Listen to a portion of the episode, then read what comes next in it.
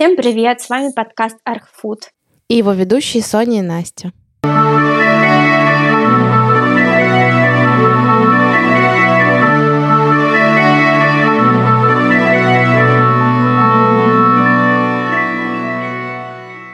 Сегодня мы хотим поговорить с вами про нейронные сети. Сегодня мы хотели поговорить сначала про Прискеровскую премию, потом как у нас дела, потом про нейронные сети. Извините. Соня, как у вас дела? Не получается у нас что-то пока выйти на какой-то регулярный уровень выпуска подкастов, но стараемся как можем. Проблема в том, что я начала работать, и как мы обсуждали в выпуске про женщин-архитекторов, что да, это все несправедливо, это может быть по-другому, что можно совмещать семью и карьеру очень просто. И не перерабатывать. И не, не перерабатывать. В итоге я, к сожалению, перерабатываю. И хожу работать в воскресенье вместе с ребенком. Ну ладно, это было только один раз. Ну а Настя просто занятая женщина. У нее много командировок, читает лекции. В общем, было бы здорово, если бы мы выходили бы почаще, чтобы было поменьше работы, побольше пространства для нашего творчества личного. Ты решила немного пожаловаться, да? Ну, скорее немножко ввести в курс дела. Mm. Кстати, еще что я хотела обсудить, что нашему подкасту уже год. Ну, правда, было в январе, но поскольку мы выходим нерегулярно, очень то не получилось отметить. Вы можете поздравить нас, поставив нам 5 звезд или столько, сколько мы заслуживаем, по вашему мнению. Или написать нам что-то хорошее. Нас это поддерживает и помогает не терять мотивацию и выходить дальше. Супер, я даже не заметила, как нам вообще так быстро время летит. Насчет дел, да, у меня тоже сейчас все непросто на работе. Проект, так сказать, выходит на новый уровень. Был уже второй опыт проведения лекций, чему я очень рада, и в чем мне, несомненно, помогает опыт ведения подкаста. Хотелось бы еще немного обсудить на днях. Дэвид Чипперфильд стал лауреатом Прицкеровской премии. Что мы думаем по этому поводу? Мне нравится Чипперфильд, я рада за него и рада за то, да. что оценили его вклад в архитектуру. И еще, конечно, он мне очень нравится, потому что я веду группу Reconstruction, вот, а Дэвид Чипперфильд как раз очень любит архитектурное наследие, работу в историческом контексте, мне он очень близок, и его архитектура мне очень нравится. Да, мне тоже. И я еще видела такую статистику, что в среднем архитекторы получают премию в 63 года, а ему 69, так что хорошо, что все-таки это произошло. И да, да, мне тоже очень-очень нравится его архитектура. Нравится, что она вся разная, и всегда у него есть какой-то диалог с городом. Кажется, очень классно. Захотелось побольше его архитектуры посмотреть. Ему уже 69. Да, но не как Фрэнку Герри 94 мы с Настей недавно увидели, мы были просто в шоке. Вообще Я думала, просто, ему лет 70 просто... с чем-то. Я думала 80. Ну, под, под 80, да. Да, да. Но не 94, это уже просто какой-то опасный возраст. Еще что порадовало, что э, было номинировано много женщин, достаточно в этом году. Но победил, конечно же, мужчина. Ну, ладно. Заслуженно ладно. все равно. Это, да, заслуженно, конечно. Вот, да. Но много женщин было номинировано, что очень-очень радует, конечно. Наконец-то.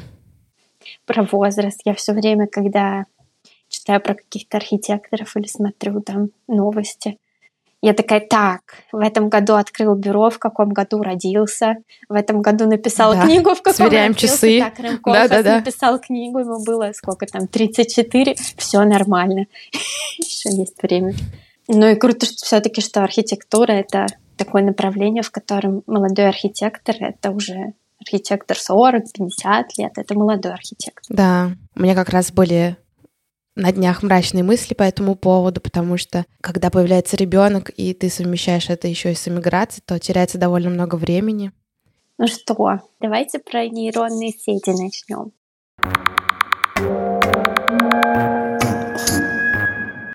Вообще, что такое нейронные сети? Это высокосложные алгоритмы, которые разработаны для имитации человеческого мозга, и они способны обучаться и адаптироваться на основе данных, которые предоставляются. То сейчас нейронные сети активно входят в нашу жизнь и помогают в очень многих вещах значительно облегчать какие-то процессы. В каком-то смысле многое мы даже не замечаем, что происходит уже с помощью нейронных сетей. Мы вступаем в такую новую цифровую эпоху, в буквальном смысле этого слова, уже сейчас, уже осязаемо. Да, на самом деле нейронные сети уже давно были использованы, но ну, вот лично я это не воспринимала так серьезно до появления чата GPT, потому что ну, это настолько это, это такой огромный прорыв вообще, что я, ну, я как бы даже не подозревала, что будущее это вот прям вот настолько близко.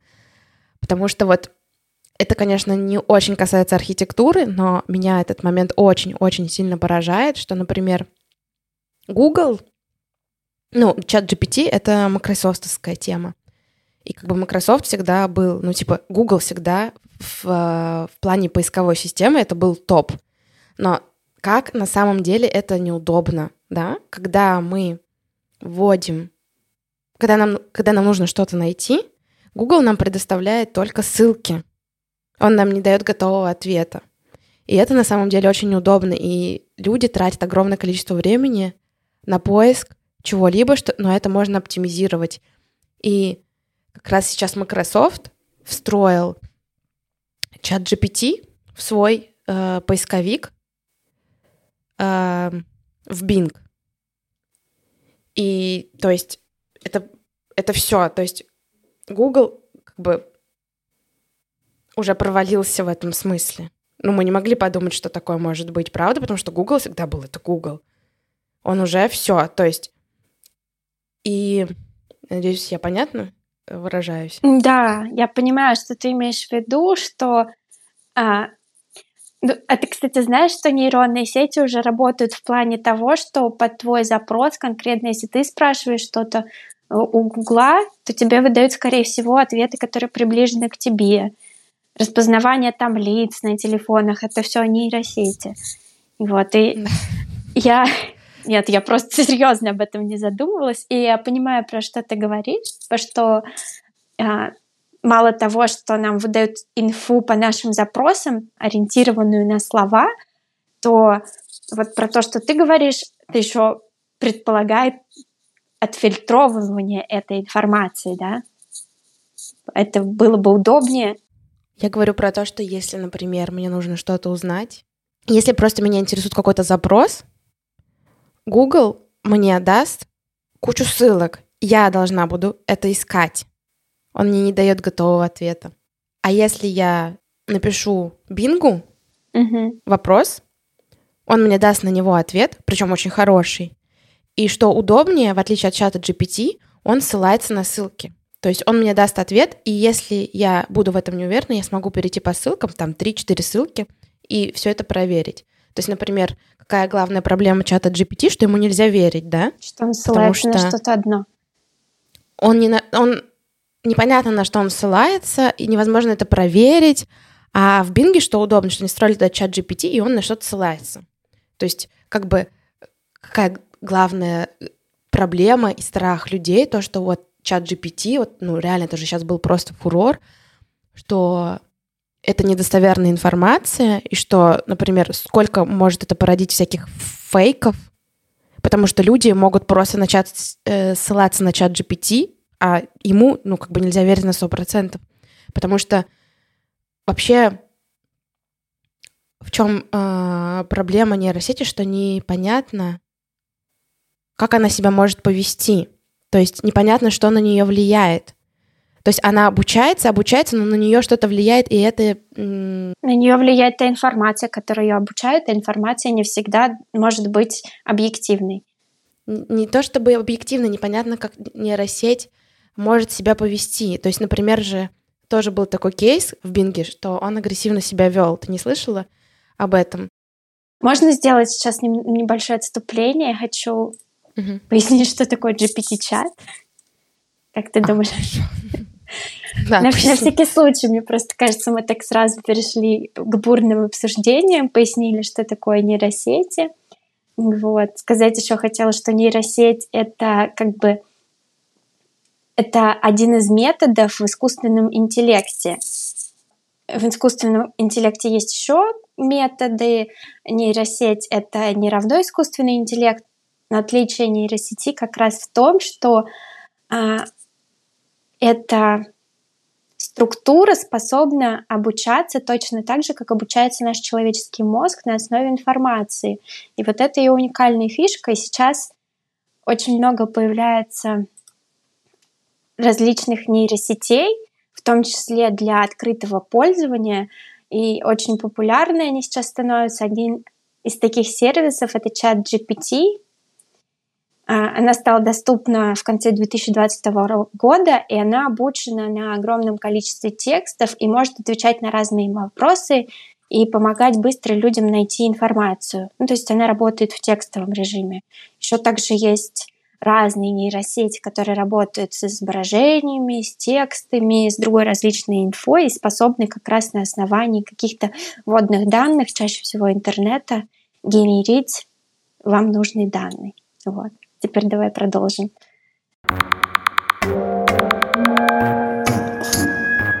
На самом деле интересно то, что по сути сейчас каждый может интегрировать чат GPT эм, в свое что-либо, потому что это открытые данные, и, и чат GPT это вообще был стартап, который просто использовал компьютеры Microsoft для обучения. Это просто удивительно.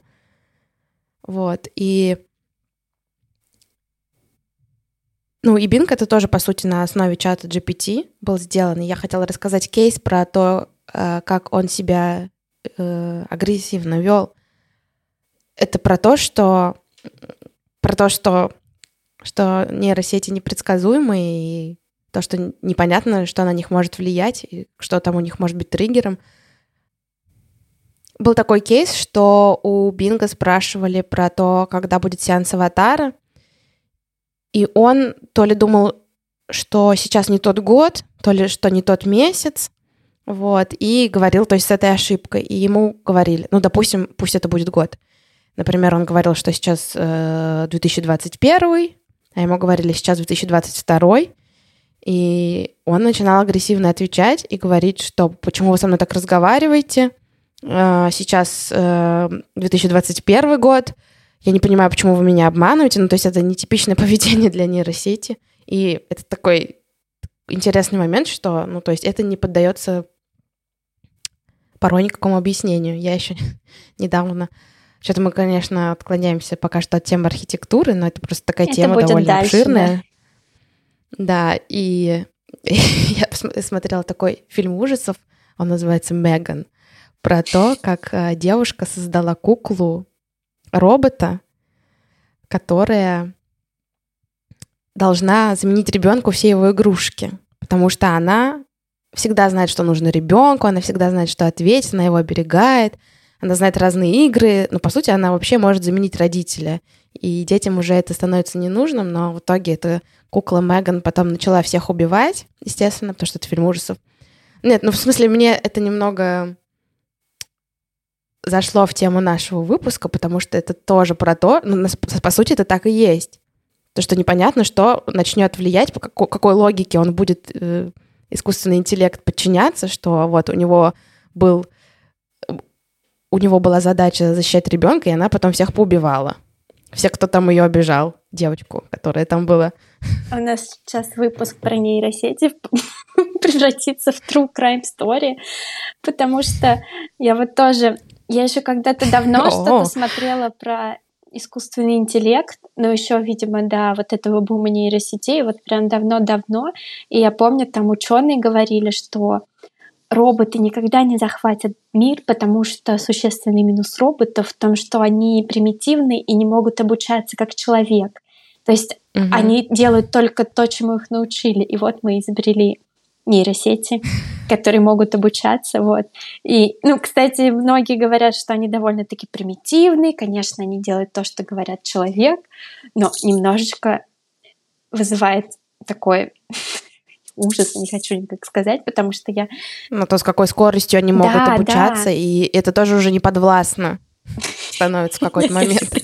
Считаю, что это подвластно, безусловно, человек ими управляет, но просто удивительно, там даже есть какие-то куча мемов, что делали вот нейросеть Дали буквально пять лет назад, какая, какие они, она страшные картинки генерила.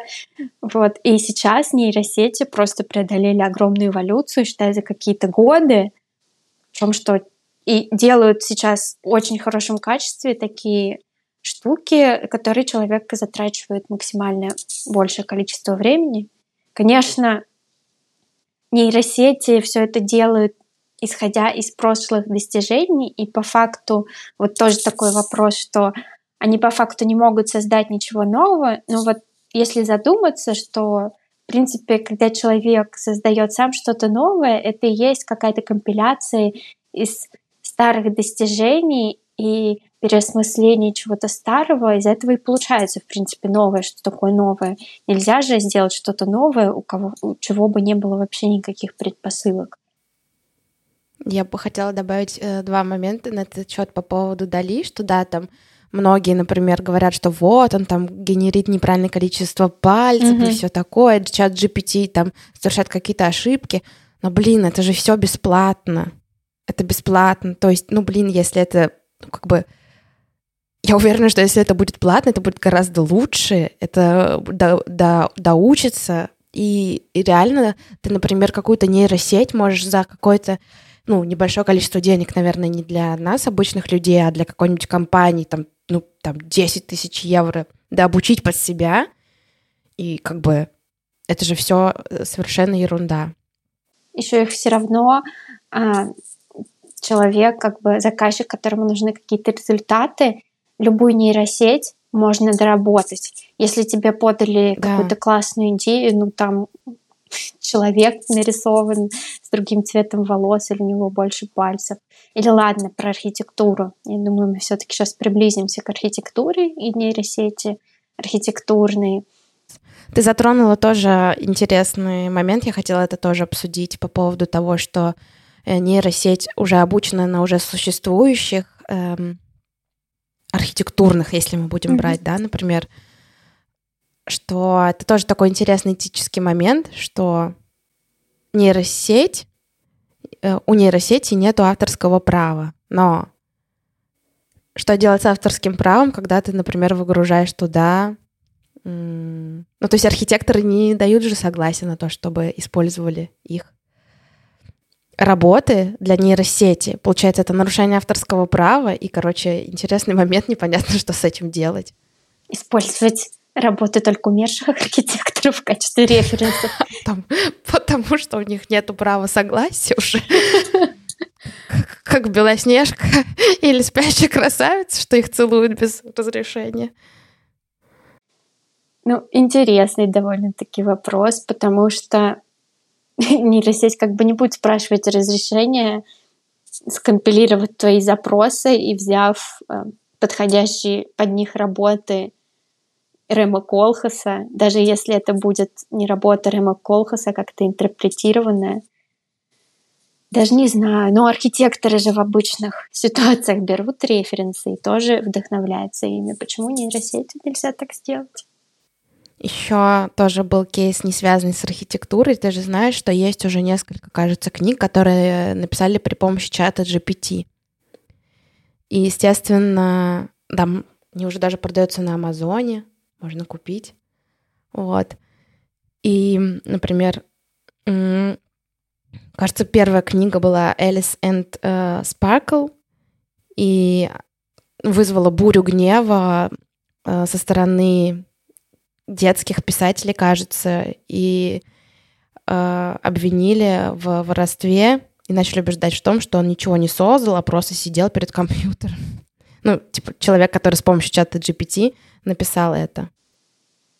И, кстати, интересная тема. Я как раз-таки недавно слышала, что художники знаешь, есть сайты со стоковыми изображениями, где художники mm-hmm. продают свои рисунки. И вот на одном из таких сайтов, не помню название, случилась забастовка, где художники отмечали какими-то тегами свои рисунки, потому что э, начали продавать рисунки как раз созданные в Миджорни, которые создаются там буквально за секунды, знаешь, там в mm-hmm. стиле фэнтези или вот какие-то такие mm-hmm. рисовалки, которые могут продавать, и которые настоящие люди рисуют там в течение нескольких дней, кто-то их, получается, генерит.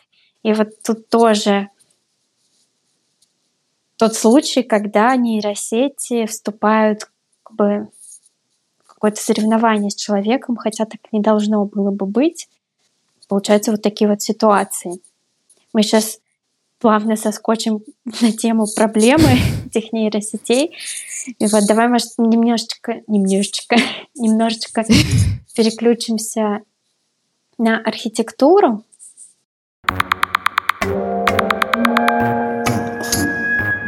Да, я знаю, что хотела добавить еще. А, когда я говорила про то, что что чат GPT произвел огромный сдвиг вообще в ну, в развитии нейросетей, и все начали его интегрировать всюду, и вообще я слышала, что был какой-то, как это называлось, что-то чат GPT для домохозяек, и он просто был сделан на основе чата GPT, но он заработал уже гораздо-гораздо больше денег, чем чат GPT. Вот. И у всего этого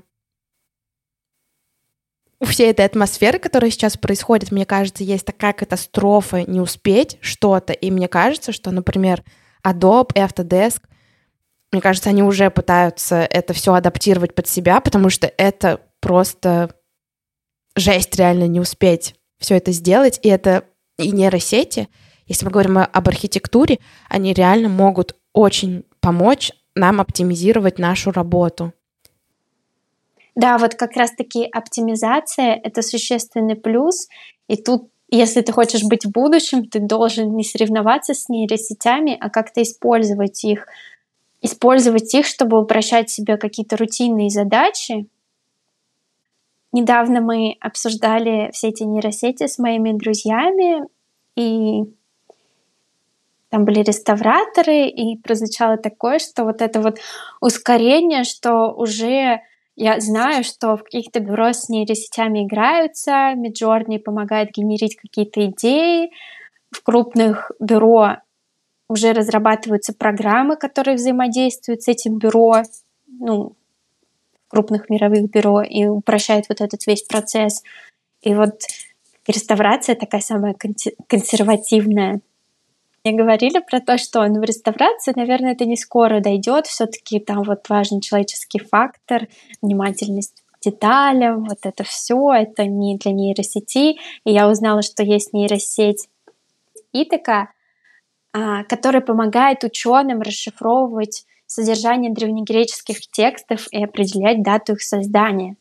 А ведь это действительно очень трудоемкий процесс. Я вспомню нашу студенческую работу в архивах, угу. когда ты просто не понимаешь, что там написано, но главная цель это получение информации для дальнейшей работы. И ты вот как бы просиживание, на просиживание в архивах тратишь очень-очень много времени, особенно когда это твоя вот профессиональная деятельность, и тебе надо точно что-то знать. И вот по-моему, это здорово, что есть что-то такое, что помогает вот эту вот работу сократить. Это вот в плане реставрации вообще супер. Угу. Да. Вот. А, еще также не могу упомянуть опять Midjourney. Это, конечно, нейросеть не совсем архитектурная, но она очень классно генерит картинки по запросам. У меня, кстати, недавно был опыт. Мы на работе генерили Midjourney, создавали какие-то изображения. Это было так классно, это просто на основе... А, это, конечно, тоже требует опыта, и есть целые там статьи, как правильно писать, э, составлять слова, чтобы получился результат, приближенный к тому, что ты хочешь.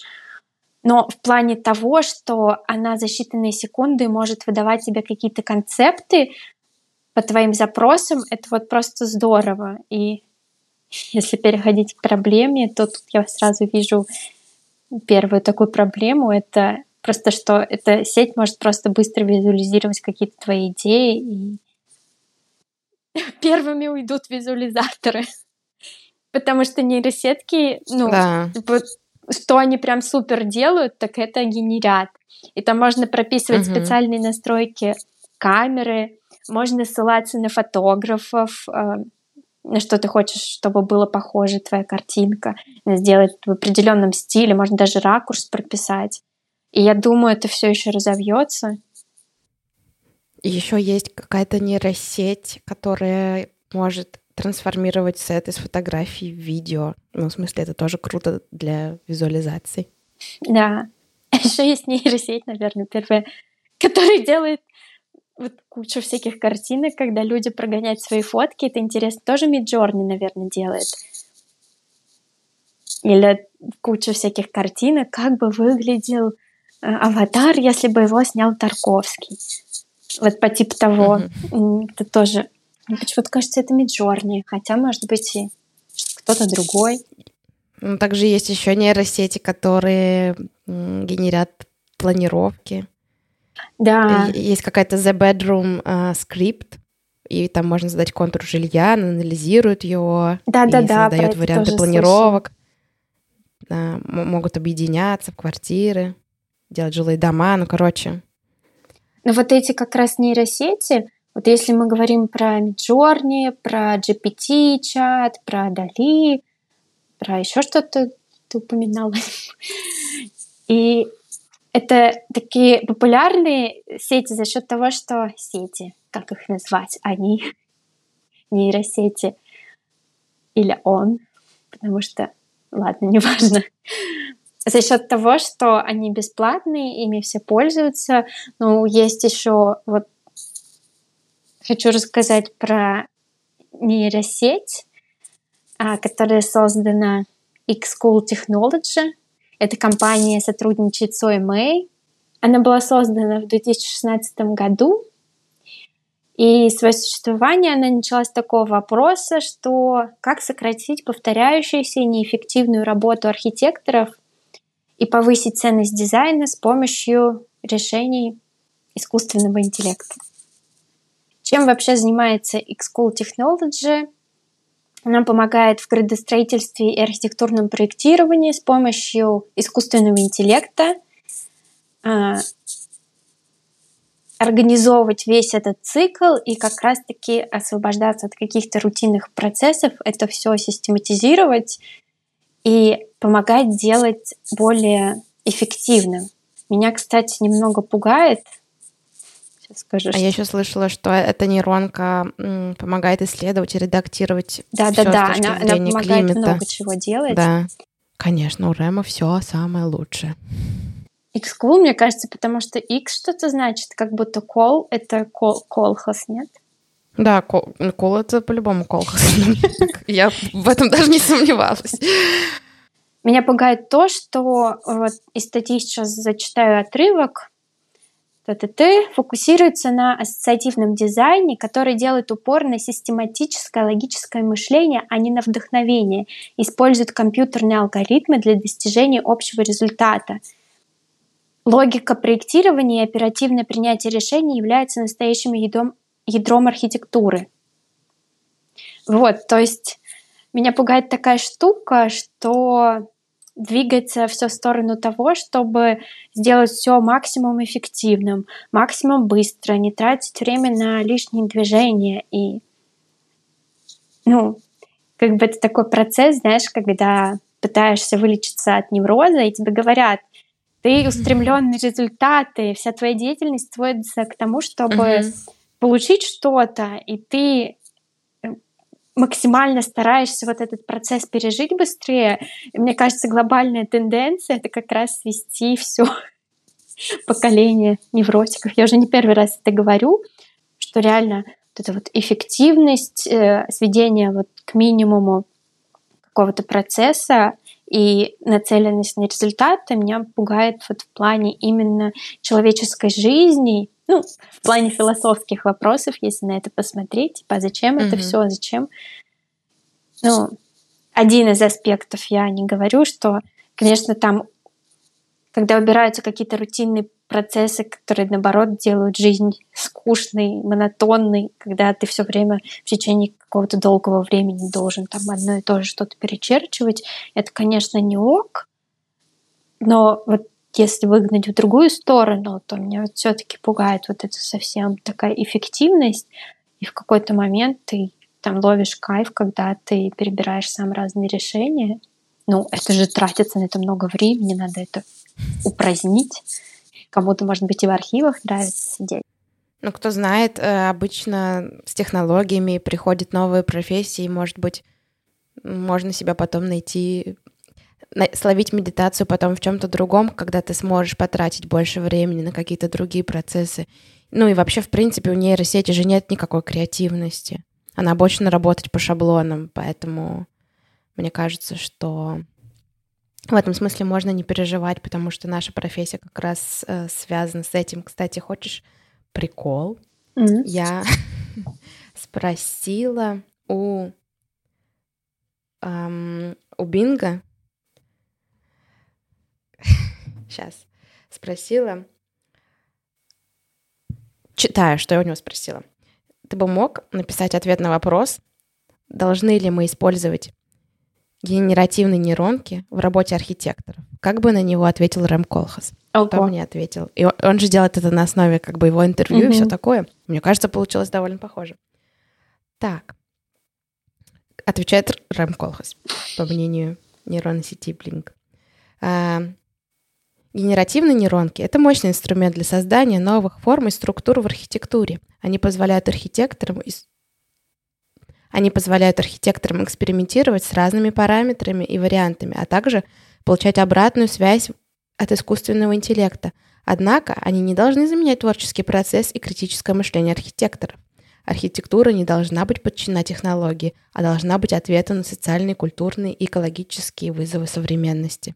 Я считаю, что мы должны использовать генеративные нейронки в работе архитекторов, но только как один из многих инструментов, которые помогают нам расширить наши возможности и видение. Мы не должны слепо следовать за результатами генерации, а должны критически оценивать их и выбирать те, которые соответствуют нашим целям и задачам. Мы должны учитывать контекст и потребности пользователей зданий, которые мы создаем. Генеративные нейронки не могут знать всего этого лучше нас. В конце концов, архитектура — это не только форма, но и функция. Не только эстетика, но и этика. Генеративные нейронки могут помочь нам создавать более разнообразную инновационную архитектуру, но они не могут заменить нашу ответственность за то, что мы делаем. Клевый ответ. По-моему, довольно утешительный. Да. Или машина пытается нас надуть, а потом захватить мир. Да-да, вы можете успокоиться. Мы не собираемся вас захватить.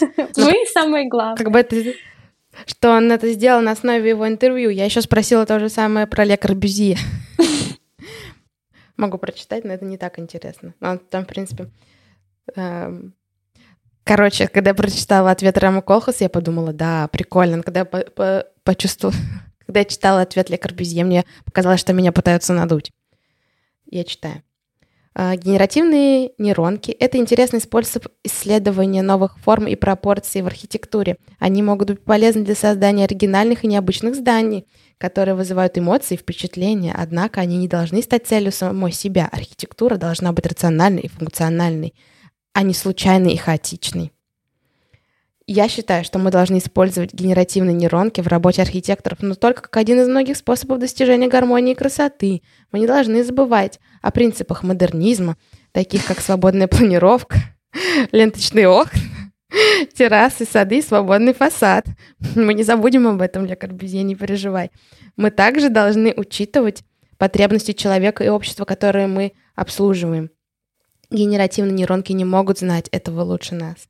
В конце концов, архитектура — это не только игра формами, но и выражение духа времени. Генеративные нейронки могут помочь нам создавать более экспрессивную и динамичную архитектуру, но они не могут заменить нашу интуицию и талант. Ну, похоже.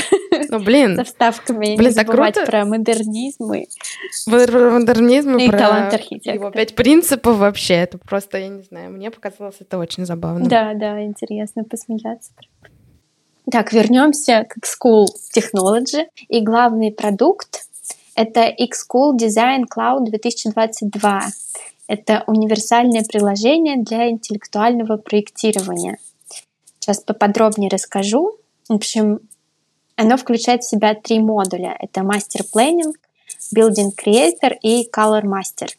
Мастер планинг — это все, что связано с планированием, с градостроительством, с размещением домов на участке.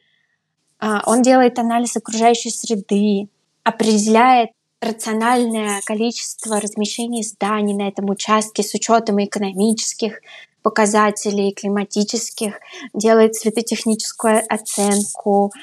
И одним щелчком вы можете просматривать там бесконечное множество вот таких решений и делать мастер-план не за месяцы, а буквально в считанные часы, дни, работать с ним, это все дорабатывать.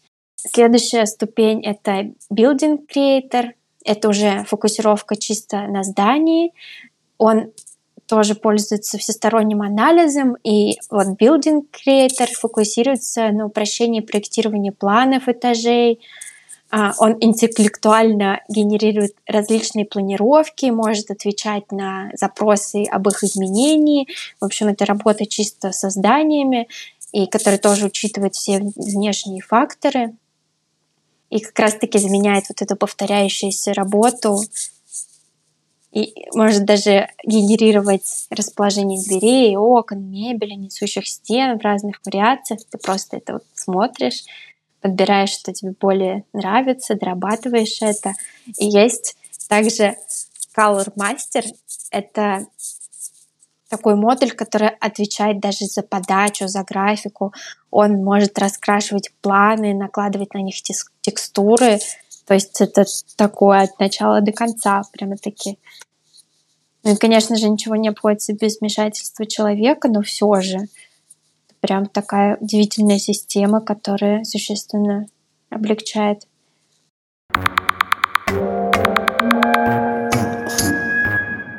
Ну, не знаю, для меня это все звучит лично очень увлекательно, и мне прям хотелось бы в это все позалипать, потому что ну, в любом случае, если есть дискурс о том, что ты работаешь неэффективно, тебя уже может фрустрировать то, что ты сидишь и что-то долго делаешь, а где-то это может быть уже как-то оптимизировано, и действительно оно не работает без человека. Но меня нет такого вот страха, знаешь, такого типичного страха при разговоре о нейросетях, что мы лишимся работы и все такое. Мне кажется, что прогресс — это всегда новые профессии. Ну и вообще, прогресс — это круто. У меня тоже такого нету, и как раз-таки в плане облегчения работы это очень здорово. Реально такие рутинные задачи, и как раз-таки ты можешь больше сконцентрироваться на внешнем виде, на, каком-то, на какой-то философии. Mm-hmm. Еще ты не упускаешь из вида такие важные факторы, которые при обычном проектировании ты можешь просто не заметить.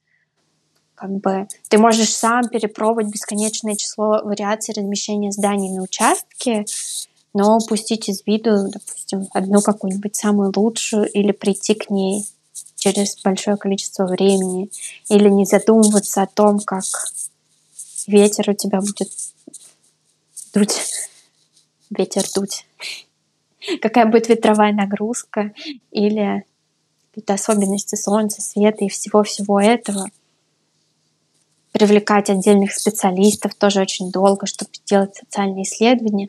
По факту это все такая глобальная подготовка под хорошую архитектуру, потому что хорошая архитектура должна быть сделана в контексте всего этого. И если эту подготовку нужно будет, можно будет сделать быстро, это было бы супер. Ну и вообще, в принципе, человеческий фактор — это всегда такой подспорье для ошибок, потому что люди совершают ошибки, люди устают, люди не всегда эффективны. Там за 8-часовой рабочий день человек может быть эффективен только 2 или 3-4 часа, а нейросеть, она всегда эффективна, она не устает, и она с меньшей вероятностью может совершить какие-то ошибки. И как раз в плане архитектуры это очень важно. Вообще хотела сказать, что чем, мне кажется, старше какая-то профессия, тем медленнее они развиваются. То есть, как, например, IT — это новая профессия, она развивается стремительно. А, например, медицина и архитектура, они развиваются очень медленно, потому что цена ошибки очень высока. Вот. Но мне кажется, что у нас есть много чего, что можно автоматизировать. Даже что не касается проектирования, да, каких-то там даже... Ну, не знаю, как у тебя, например, существует, у нас очень часто проходят там какие-то собрания, которые может быть очень много за день, их пройти, и они могут отнимать кучу времени, по факту ты сидишь на этой встрече и пытаешься что-то чертить. Но, например, бывают такие встречи, на которых ты не говоришь, на которые ты не нужен, ты просто... Ты просто на них присутствуешь и слушаешь. Но вот, например, как раз-таки чат GPT, и вот если встроить его, как я уже сказала, что вот, например, мы на работе пользуемся Teams и Outlook, это Microsoft, что я уже подумала, что может быть. Например, чат GPT мог бы делать summary, ну, типа расшифровку, краткое содержание встречи, и ты можешь не тратить там по 3-4 часа, чтобы на ней присутствовать, а он тебе уже как бы краткое содержание того, что было, к чему пришли, если ты, например, на, на обсуждение не нужен. Это тоже супер оптимизирует мне кажется, работы. Ну и писать имейлы. Я вот, например, как раз часто... Часто один раз. Я как раз, например, стала использовать чат GPT для того, чтобы писать имейлы, потому что мне, например, нужно потратить довольно много времени, чтобы написать имейл на немецком языке, и я могу вбить в чат GPT «напиши мне на немецком», я ему пишу на русском, чтобы он написал на немецком то-то, то-то, что мне нужно, и он выдает отличное, вежливое письмо, потому что, например, в немецком языке очень важно использовать всякие вежливые обороты, что мы не используем в России, и это как бы тоже сокращает мне огромное количество времени. У меня есть несколько ответов сразу. Пытаюсь не забыть все, что я тебе хотела сказать на то, что ты пока говорила. Во-первых, у меня сразу есть такой... Ну, у каждой есть вещи положительный, отрицательный момент.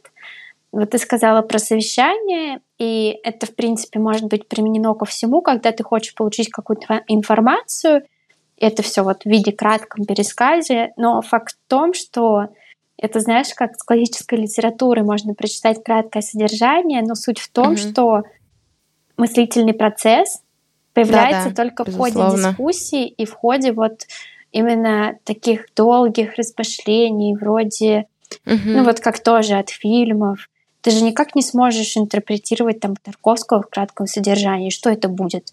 Там сталкер. Человек да. идет э, к цели. Все, весь фильм. Но по факту ты смотришь это три часа, и это рождает в тебе очень много эмоций, очень много мыслительного процесса. Так что вот это вот э, использование того, чтобы сделать что-то быстрее. Да, конечно, хорошо иметь такую возможность, но это не всегда плюс. Вот, думаю, есть такой минус. Да, нет, я в этом смысле, безусловно, на твоей стороне, потому что часто иногда, когда некоторые коллеги подходят ко мне, например, с чем-то, с предложением что-то оптимизировать, мне хочется сказать, блин, пожалуйста, отстаньте от меня, я хочу сегодня просто сидеть и ничего не оптимизировать и делать все медленно так, как я хочу, просто оставьте меня в покое.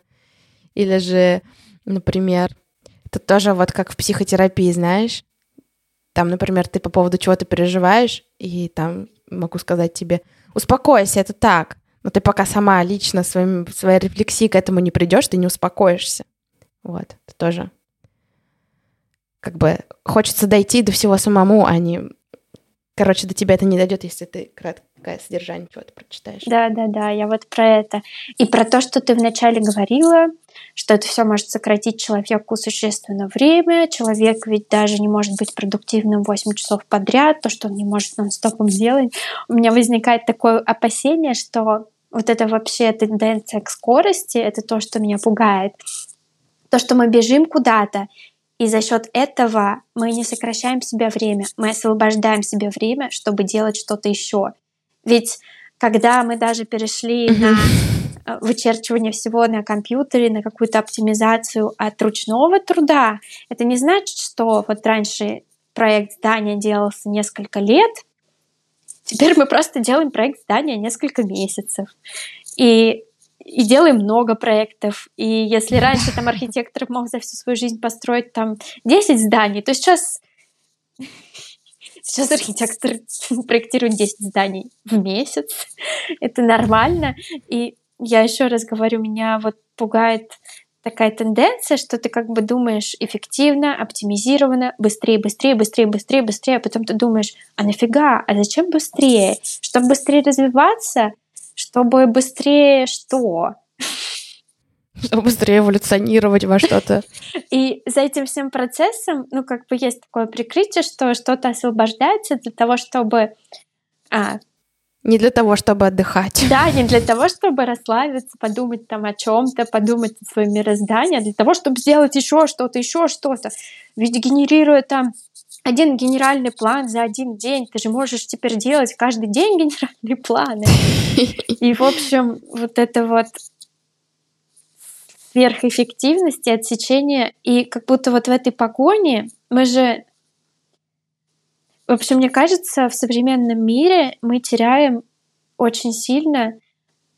А, я вот помню, читала этот отрывок, где говорится от перехода вот к логической такой, к отсечению всего ненужного, неэффективного, что мы теряем вот эту вот чувственную какую-то связь. Когда мы очень сильно разгоняемся, мы вообще перестаем что-либо чувствовать и очень сильно уходим в логику.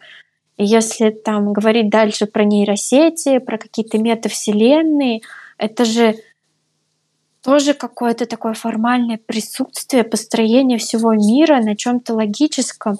А чувственные проводники, они какие-то такие совсем маленькие, там VR-очки, какие-то перчатки, чтобы это чувствовать. Это вообще ничто по сравнению с нашей системой чувств, которые весь этот прогресс. И получается, мы вот с одной стороны мы куда-то бежим, мы все оптими... оптимизируем, вот, а потом, типа, я буду ходить на медитацию, мне надо остановиться. Замедлиться. Да, потом думаем, почему это мы такие нервные, почему мы не можем замедлиться, почему мы вообще ничего не чувствуем, почему у нас уже в голове идет программирование там всего, что я там должен сделать, всего, что я там должен спроектировать, куда я должен сходить, а жизнь так и проходит. Да. А, в контексте того, как я сильно устала на работе, мне плохо это слышать. я устала. Я хочу замедлиться. Хотя я только что была в отпуске. Какой ужас еще, еще минус. Вот, ну, минус и плюс. У нас все стороны положительные, отрицательные. С одной стороны, хорошо избавление от рутинной работы. Правильно, что с течением времени это такой процесс, когда уходят какие-то профессии, когда что-то становится невостребованным. А, с одной стороны, это хорошо, потому что, мне кажется, уходят все равно какие-то профессии, которые как раз выполняют чисто технические какие-то рутинные задачи. С другой стороны, тоже возникает такой вопрос, что а, я не помню, в какой-то стране, ты, может, помнишь, там появилось автоматизированное управление то ли автобусами, то ли еще, в общем, средствами передвижения, и пока, мне кажется, это во Франции. Так, и что? Что искусственно пока это не внедряют, хотя это удобно, пока там работают поколения людей, которые учились на то, чтобы вводить все эти средства, и которые просто останутся без работы. Ну, я знаю, что в Париже уже, э, в Париже, наверное, во Франции, хотя, может, только в Париже, короче, уже в метро нету машинистов. Вот, может, я, наверное, везде. про это, да. Это, это я, да, это я тебе, рас, я тебе рассказывала, да, что нету машинистов уже.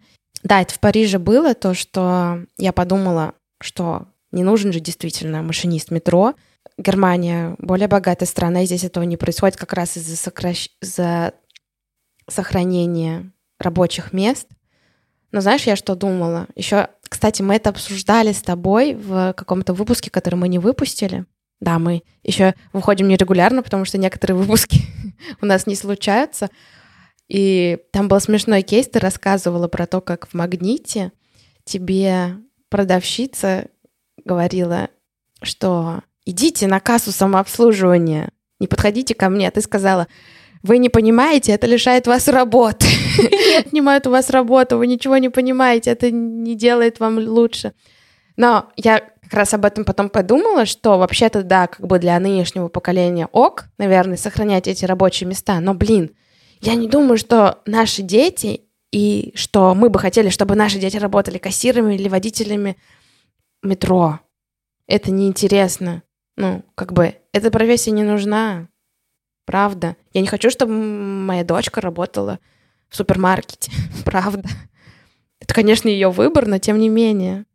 Зачем это нужно? Я поняла, ты говоришь, что...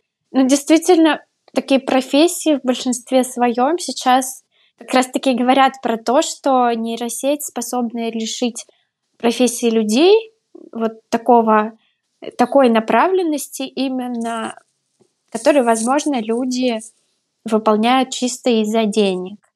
А с учетом того, что они не могут перестроиться и открыть для себя, что действительно чем бы им было интересно заниматься или освоить вот эту новую реальность, mm-hmm. они сейчас оказываются за бортом, а то, что действительно не будет водителей, продавцов, ну, я думаю, что вряд ли у кого-то мечта разрушится, кто хотел бы быть вот, тем более, мне кажется, во всех сферах есть такие отрасли немного другой направленности, где те самые, те же самые профессии, немного в другой интерпретации и немного в другом уровне.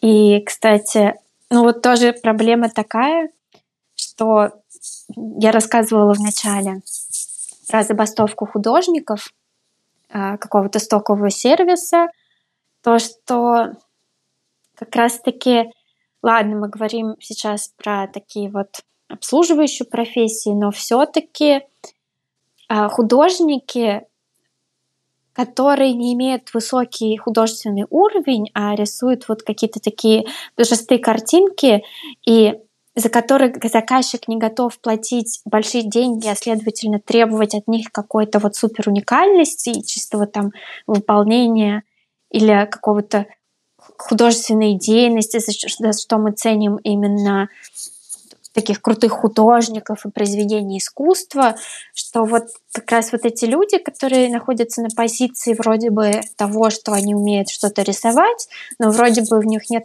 особой художественной ценности, и вроде бы они могут сделать что-то неплохо, и для небольшой цены вот такие люди тоже, мне кажется, отсеется, потому что в них не будет необходимости. Или, допустим, если ты проектируешь, если это здание Захи Хадид, то понятное дело, что люди хотят здание Захи Хадид, или если люди хотят какой-то культовый объект, или если люди хотят спроектировать там новую городскую среду, то для этого, безусловно, нужны архитекторы, которые будут курировать нейросети, но, может быть, кому-то, чтобы сделать какой-нибудь дизайн маленькой квартирки, которыми архитекторы тоже занимаются, вот эти люди тоже не будут нужны. Может быть, визуализаторы тоже не будут нужны, чтобы отрисовать какие-то ну вот не чисто принципиальные, какие-то супер отработанные концепции, а вот делать обычные концепции, которые вот мы прикладываем к своим проектам, которые не сверхточные, но вот такая вероятность, я думаю, тоже есть. Да. Что если ты не лучший, до свидания из будущего, да. Да, но вот э, про то, что если ты не гениальный, то до свидания, поскольку я себя не идентифицирую как э, гениальный архитектор, мне... Будем стараться. Да, будем стараться хорошо, но тяжеловато, конечно. Как бы мы тут переживаем за то, что мы не можем развить какие-то мастерские параметры в каких-то программах, а по факту самое главное, что надо развивать, это мозг. Я еще хотела сказать про то, что вот эта вот оптимизация решений и возможность анализировать многие факторы делает во многом строительство более экологичным. Я молчу про то, что нейросети могут а, анализировать и делать какие-то материалы, которые могут быть лучше, что нейросети могут а, программировать упрощать процессы строительства, что тоже очень влияет на экологический след. И кроме того, я думаю, нейросети могут быстро, ну, в отличие от человека, к чему мы сейчас пришли, так это к типизации, такой однотонности, потому что это то, что мы можем делать быстро, мы можем делать одно и то же, и с помощью нейросетей возможно применять разные решения, возможно принимать решения, которые будут положительно влиять на окружающую среду и делать это быстро, эффективно. В общем, в этой проблеме, я думаю, нейросети могут очень сильно помочь.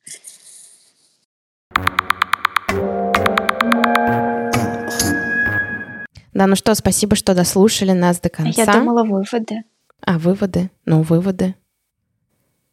Спасибо, что дослушали нас до выводов.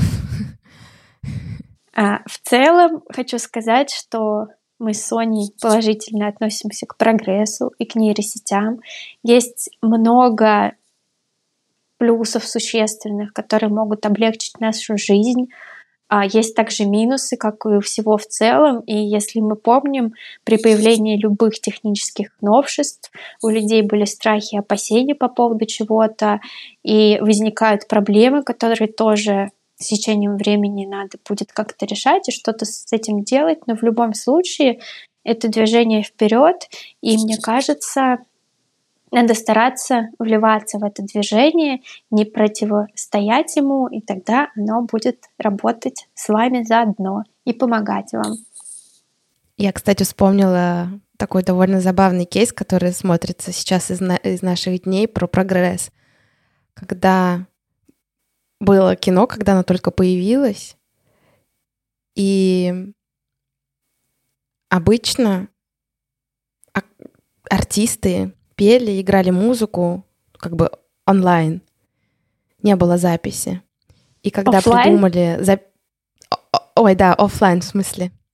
Да, и когда начали их записывать и включать граммофон, там было просто ужасно, ужасное буча, что нас не могут заменить никакие технологии, что это просто так ужасно, что нас лишили работы, но на самом деле это, конечно, так интересно выглядит сейчас, что представляешь, если мы приходили в кино, а там бы люди пели, как в оркестровой яме.